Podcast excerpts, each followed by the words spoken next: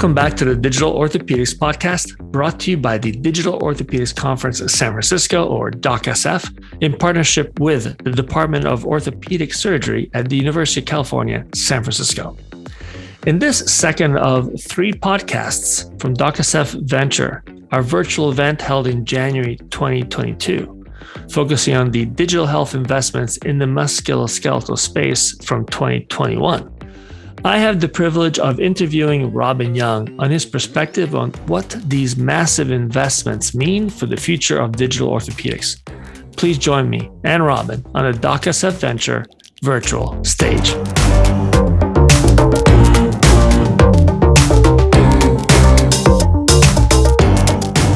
I have the honor and privilege of interviewing Robin Young. Now, Rob has been part of the orthopedic ecosystem, he tells me, for about 35 years. He's best known as the CEO of the PearlDiver database and as publisher of the Orthopedics This Week magazine and website. It's the largest and most widely read publication in the world, in the orthopedic world, with over 300,000 subscribers. And this, he ties to, to this, I should say, he ties 25 years of experience on Wall Street thousands of articles published, several textbook chapters, six books of his own, experience as a medtech entrepreneur, a presence on the media circuit for Wall Street Journal and CNBC. And in other words, we're just delighted to have him here to give us his opinion on how to understand this data. So, welcome, Robin. Thank you. It's a pleasure to be here. Awesome. Robin, look, we want to go over Nancy's data in just a minute. But before I bring up that deck, or at least a few slides from that deck, let's take a step back and see what does this information represent? In fact, I think I will bring up this deck right off the bat just so we have it available. This is a lot of money going to digital health. And what we're seeing is correcting for mega deals, this big trend up the dark blue. The dark blue is the musculoskeletal digital health investments. The light blue are the more traditional med tech kind of investments. There's a big drop off uh, and a big rise in digital health. How do we interpret it, and and what does this mean? Whose opinion is this represent? To me, I think that in many respects, to me, that represents smart money. The orthopedic and spine industry has been maturing now for the last roughly 10 years. And the rates of return, however you want to measure them, have been slowing. It's, it's a slow growth industry right now, four to 5%. But some of these new technologies, these digital technologies, robotics, augmented reality, additive manufacturing, all these software based technologies, which are really very new and very early in their life, life cycles, these represent some pretty substantial changes to the industry. And I think they represent new, really significant wealth generating technologies. The industry is ripe for some of these new digital technologies. They'll make surgeries more accurate.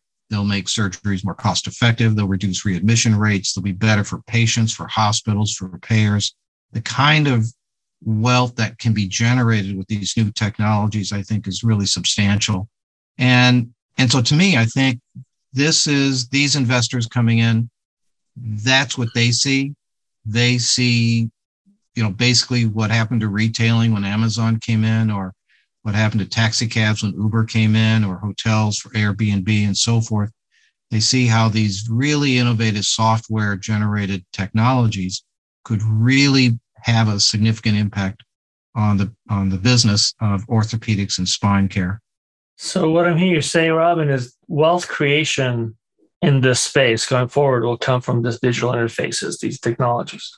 Yeah, I, I think you're going to see a group of companies coming into an industry that again, slow top line growth, shrinking margins, relying on kind of non innovative 510K approvals. So this new generation coming in is just the opposite rapid revenue growth, margin expansion, above average rates of return. We haven't seen that in this industry for at least a decade. And here we have a whole new raft of companies which are being driven by really a different group of entrepreneurs different group of engineers, software engineers. It's very exciting time right now. And uh, I'm not at all surprised to see this trend, and I would expect it will, the trend will continue. It's funny you should mention the difference in the two. That it's it's so culturally different. I mean, if you, I always spend a fair amount of time with the tech industry, and the pace of turnover for product development, it's a matter of weeks, months.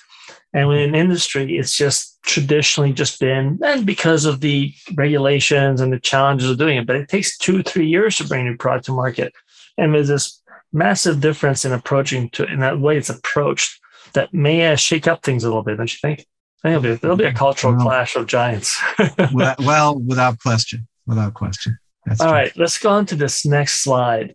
This is where uh, Nancy broke things down by the amount of money being invested over the years and, and the dollar rounds of. So you see these $5 million rounds were predominant in 2018 that made up more than half the rounds mm-hmm. investments. But you fast forward to 2021, that's no longer the case. In fact, it's the minority percentage of rounds of that small. You see rounds in the 50 to 100 million dollar range quite commonly, and even seven rounds at over 200 at over 100 million at 200 million dollars on average. So that's on, on total. That's a tremendous amount of money. What does that mean? How do how do we interpret this change in the amount of investment, the types, the uh, the quality, the quantitative amount of investment going to the into the business? First, I think it's important to just reiterate a key point here. These are venture investments. We're not talking about private equity firms investing in consolidating hospitals. These are these are venture investments. Well, certainly when it is an early stage investment, and again, this trend has been going on for more than five years. Early stage investments at the seed level, or you know, first round level, they'll tend to be smaller, five million, maybe six, seven, eight million. But to get a software driven company up to the point that it's viable, uh, Stanford University recently did a study. It takes about 25 to 30 million dollars to be to get to viability. Now, to really grow it and grab market share and become a market leader takes substantially more. And in the orthopedics world, probably the most famous first stage high tech product company was Mako Surgical, which is Mako Robotics, they invested all in about $360 million to get to a stage where they found a, a buyer, which was Stryker, which purchased the company for 1.7 billion. And then once it was in Stryker, it became a catalyst for giving Stryker really excellent rates of growth into the into the market. So it's it, it, I, it makes sense that the dollar figures are increasing as the years go on. I think it reflects more mature investment opportunities, companies that are now moving into their second or third round. And some of these technologies, particularly robotics, do require higher levels of investment. And, uh, and I think not everybody realizes that the delta between what you invest and what you get out when you sell the company is because you've taken risk. And the companies are more than willing to accept that you're taking this risk offline. They will then buy the company at a premium because it's been de risked. Oh, that's right. Yeah. That's exactly right. So, one more question is okay, so we know that venture capital, generally speaking, the rounds, the, the funds that they raise need to be flipped every five years, and private mm-hmm. equity is in a seven year time frame. Is that how long it's going to take for this money to play out in terms of products that I'll see coming to market and knocking on my door, so to speak? Oh, absolutely. In fact, it actually actually goes back to your previous slide when you saw how the rate of investments, the amount of dollars coming in is really accelerating pretty rapidly. A lot of the reason for that is these investors are coming in and they do see how rapidly these new technologies are getting traction. And they do expect to get start seeing some pretty significant returns in a three to five year period. And that would include using the public markets as an exit vehicle. Not necessarily that a strategic would buy them out, although there is all of the major, say, the take, take the top seven orthopedic companies, they are all sitting on top of significant amount of capital right now. They all understand that their world is changing rapidly, going towards more of a digital future. And so I wouldn't be surprised to see every one of the top seven or eight companies in the next three to five years make dramatic investments in this area. So I, I, absolutely, I think part of the reason you see these capital flows is these investors have quite a bit of confidence that they'll see their returns coming in three to five years. I think that your uh, your prophecy was already shown to be true when I think last week we saw Stryker spend yeah, three billion dollars right. on uh, Vocera. And E and, and I was reading the analyst uh, reports on it, and virtually all of them are pretty sure it's dilutive. Stryker Stryker may care. I don't want to impose, give, you know, be flip about this, but they are willing to accept, I think, a dilutive investment today because they are clearly looking out three, five years from now. And I do think these new technologies, again, are getting traction and will have a very discernible effect faster than many people think. I agree. It's a changing of the guards, a changing of the business model so. in some ways. I think so. So, talking about business models, this is how Nancy broke the venture investment trends down by category. And she has this category as um, I like it ortho facilitative ancillary products. Mm-hmm. They're not necessarily focused on orthopedics, but they're useful to musculoskeletal care, like wearables and sensors. Sensors goes so much of the technology that's become readily accessible to us has to do with motion. And motion, of course, is what orthopedics is all about. And so we can actually take advantage of these technologies that were developed, if nothing else, for the sports industry and for the gaming industry with lots of funding. Hey, they work perfectly in our space. These are also facilitative. And then these platform plays to the left here with digital assistants, but also virtual uh, scribes, for example. So, what are your thoughts about these categories and how can we interpret these investments? First of all, kudos to Nancy. This is really terrific uh, piece of work she did. So, looking very quickly at the ortho facilitative, the 63% wearables, sensors, app, telemedicine, even pain management, very quickly, to me, they look like data collector products. And indeed, we are seeing this revolution in smart implants, smart wearables, smart sensors, where it's going to be a constant real time streaming of data coming from the patient through rehab, after rehab, in a variety of settings. All of these things to me are digital data suppliers, data collecting products. Now, let me define what an intelligent so called smart implant or wearable is. That has, that has three attributes. First, it can sense and collect data. Two, it is a small computer. It will process that data. Three, it is linked into an external network. It will drop its data into some data domain where it now becomes useful as a diagnostic tool, perhaps even at a patient's home to help the patient manage their own care. So, and even pain management, not many people realize how that, how quickly that practice is changing pain management right now is one of the most innovative sectors in orthopedics and spine. And you're getting, in effect, pacemaker like technologies, lot of computing power where they're literally laying electrodes over the nerve systems themselves, the nerves, and they're almost modulating the signals that are going through the nervous system. And the computer is managing that process, all programmable, all connected to external networks. All of those to me are digital, they're data collecting. And of course, the digital assistants, scheduling an office flow. I mean, just in case people weren't aware of this, payers, one of the biggest issues with payers is managing all the claims management and all these various contracts. You know, I'm sure your institution, you, you probably have, you know, 80 or 90 different contracts, depending on the department that work with all the different payer systems. Here, artificial intelligence systems are now helping to manage that. And in the process, they are mapping out surgeon behavior, institutional behavior, all of that. And that's coming out of the payers. So the big areas here, they all look digital to me. no, I, I love this idea of looking at these as data acquisition tools and bringing forth the case that the insurers, the payers are already collecting data in this space and using it to drive patients to physicians and clinics and, and uh, hospitals that optimize quality outcomes, access, the whole bundle. Hmm. But what physicians and clinics are doing, they're not realizing that these tools are ways for them to collect the data, in some ways, almost to fight back, to create uh, to, to, to understand data before it's used against them, to optimize their own processes, to find value in their own processes, and bring them back to the payers and say, look, this is what you should be paying for. And I think there's a bit of a gap there. On our end, we're so worried about reimbursement, but we're not so much worried about and should be more worried about how do we create our own data collection strategies? How do we embrace these tools?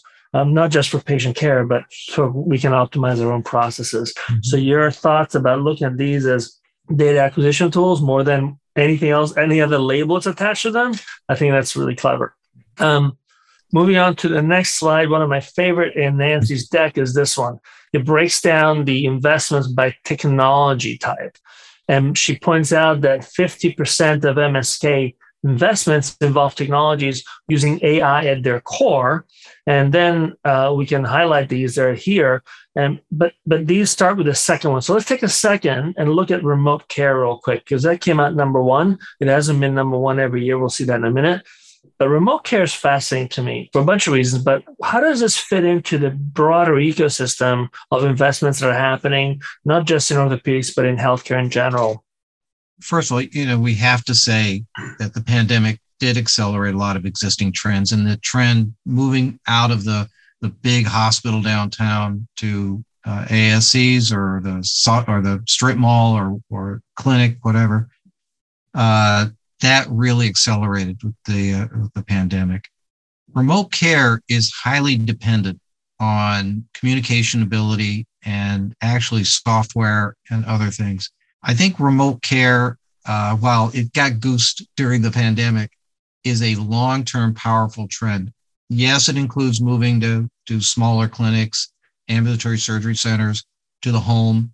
I think that trend with technologies, specifically these digital technologies, that's a real accelerator to remote care. We haven't seen how far that can go yet. Uh, my sense is it's very early stage.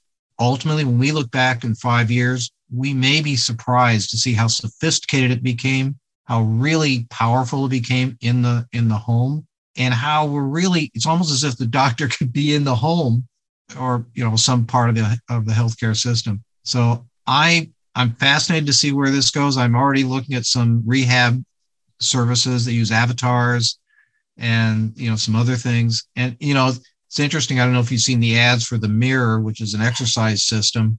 This is an AI driven program. This this may give us a clue where we're going with remote care. That kind of a system.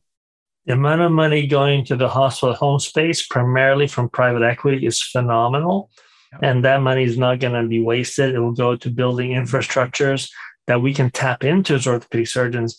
You know, when I talk about this space, I think about this space, and we did have a beautiful thing last year at Doc SF, the main event that we did with um, Soul Machines to showcase mm-hmm. what it would be like to have a human like avatar that is completely plugged into everything to answer questions to patient recovery to show people that if they judge telehealth by what we have today with Zoom, they're missing the boat. It's like saying that the maximum potential for online banking is what we had in the days of dial up.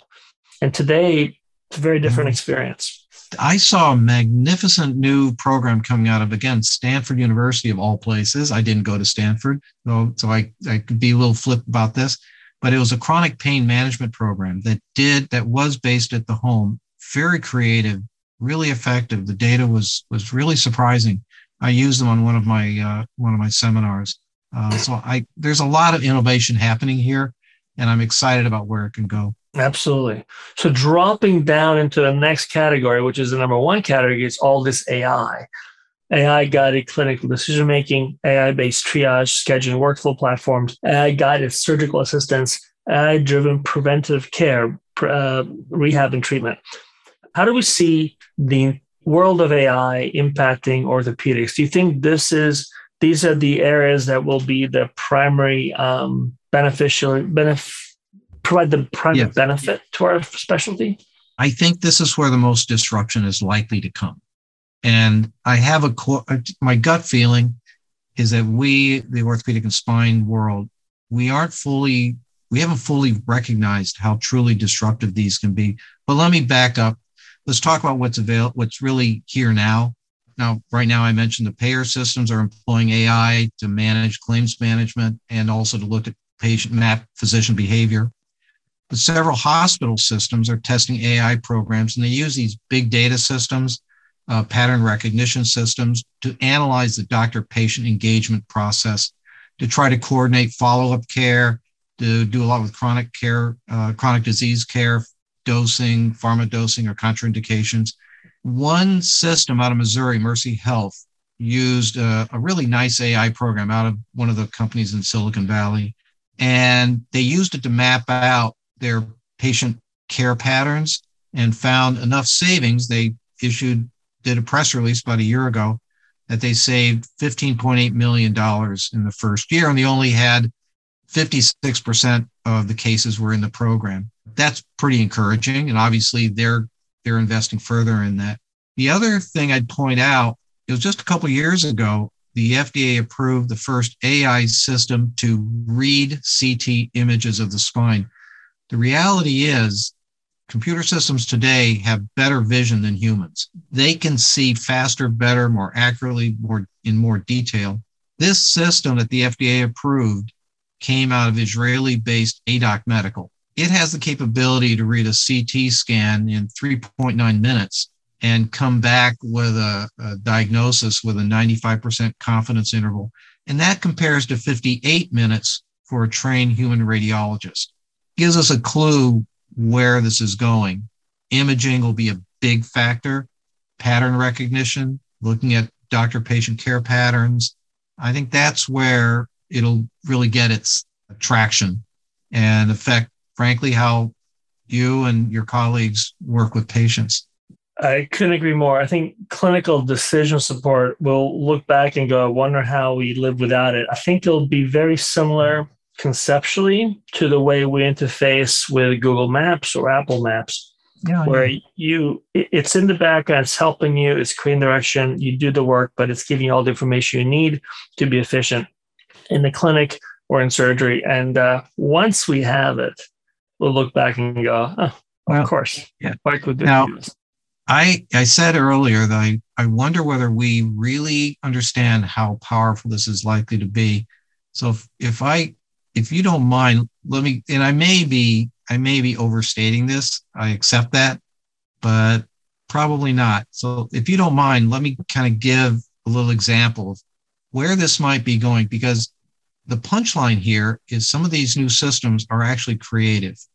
So we all know the story of IBM Watson's beating Garry Kasparov. So that it showed that uh, uh, uh AI computer could be a better chess player. That was in 1997. About nine years later, another program called Stockfish 8, Stockfish 8, beat IBM Watson and was the new crowned world chess champion. Now, that Stockfish 8 beat it with pure brute power. It could do 70 million chess positions. It could calculate 70 million chess positions in a second. It had two centuries of chess moves in its database. And it crushed Big Blue with brute power. A year later, now remember, it was nine years between Watson and Stockfish 8. One year later, Stockfish 8 was beaten and it was beaten by a program called Alpha Zero. Now, where Stockfish 8 could calculate 70 million chess moves in a second, Alpha Zero only did 80,000 chess positions in a second. Where Stockfish 8 had centuries of chess moves, uh, Alpha Zero had zero chess moves in its database. And all Alpha Zero did, it just studied chess for four hours. That's it and it crushed Stockfish 8. What it did, it brought deep learning or pattern recognition AI. And pattern recognition AI will beat brute power computing. And what AlphaZero did, it found new solutions that had evaded human, all the brilliant millions of players for hundreds of years it found new solutions, creative solutions to playing chess. And the minute it got creative, it was end of the story for Stockfish 8 because all it knew was what humans had always done. But what Alpha Zero knew, Alpha Zero could create a new move, a creative approach. And that, when that comes into orthopedics and it's on the way, and it has access to big data domains of patient records where it can look for treatment patterns. I think we're going to be hitting what I call the cognitive revolution. Yeah. And that we're going to see stuff we may not even know what we're looking at. I just say don't judge the future potential of technology by what it is today, because that would right. be a mistake.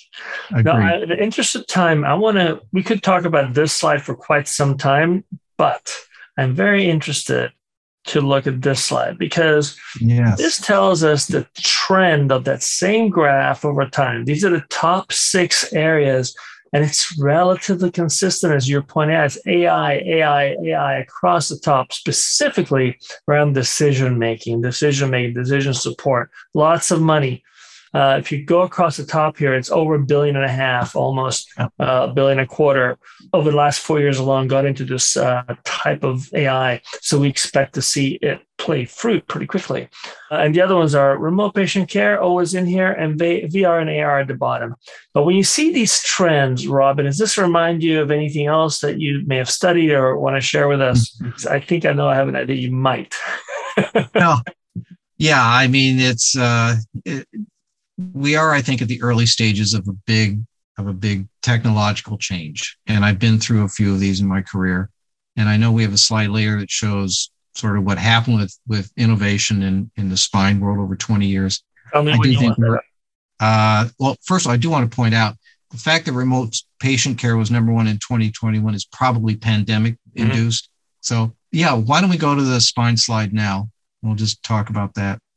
So this is a chart of all the spine patents that were issued between 1980 and 2020.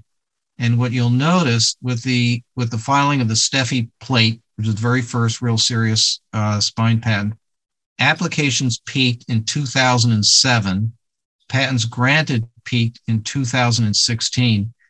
Those companies, this was the time to invest in those companies to maximize your returns. And you can see most of the investments, if you were wanting to invest in this technological move. And this was really the move from bracing to an implant instrument business. This was a move when it was really just off in the corner, just a, a side thought in most every serious orthopedic company was not in spine to the point that it's probably the largest sector in orthopedics, largest subsector in orthopedics.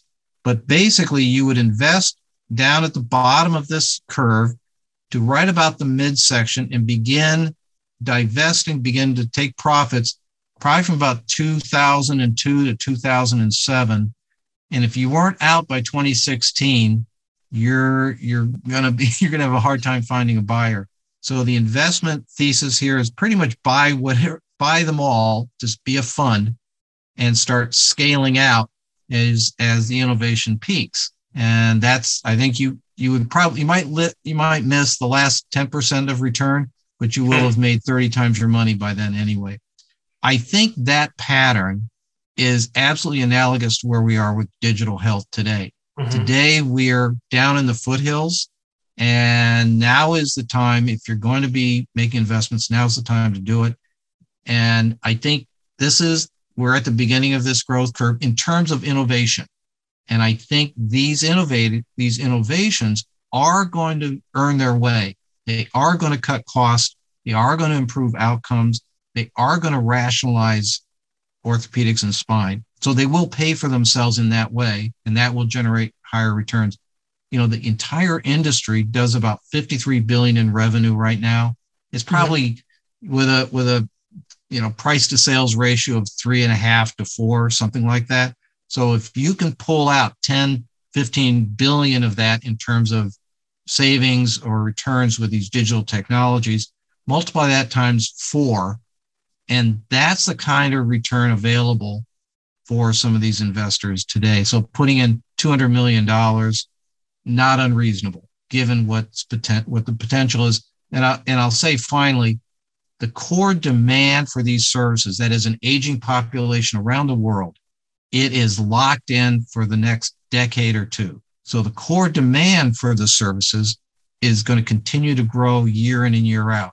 It's like a 20 year annuity, but treating these patients more efficiently, more reliably, more predictably with these new tools unlocks significant wealth, I think.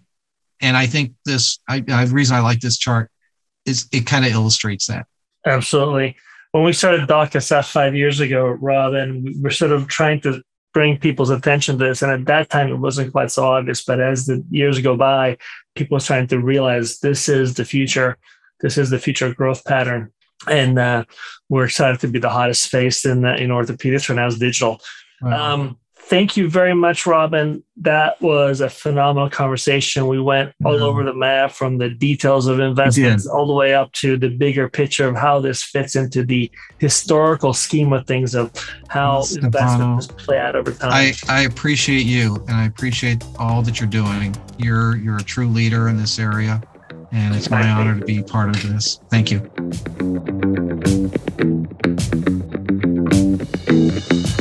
Hope you enjoyed the presentation and invite you to tune in next week when we bring you our conversation exploring the OR of tomorrow with Ashley Libby Diaz, Danny Goel, Chris Sieminow, Kren Trauner, and Rick Angelo, each leading companies impacting the way we think about digital surgery. In the meantime, go over to DocSF.health and sign up for DocaSelf Experience and hey, join the revolution.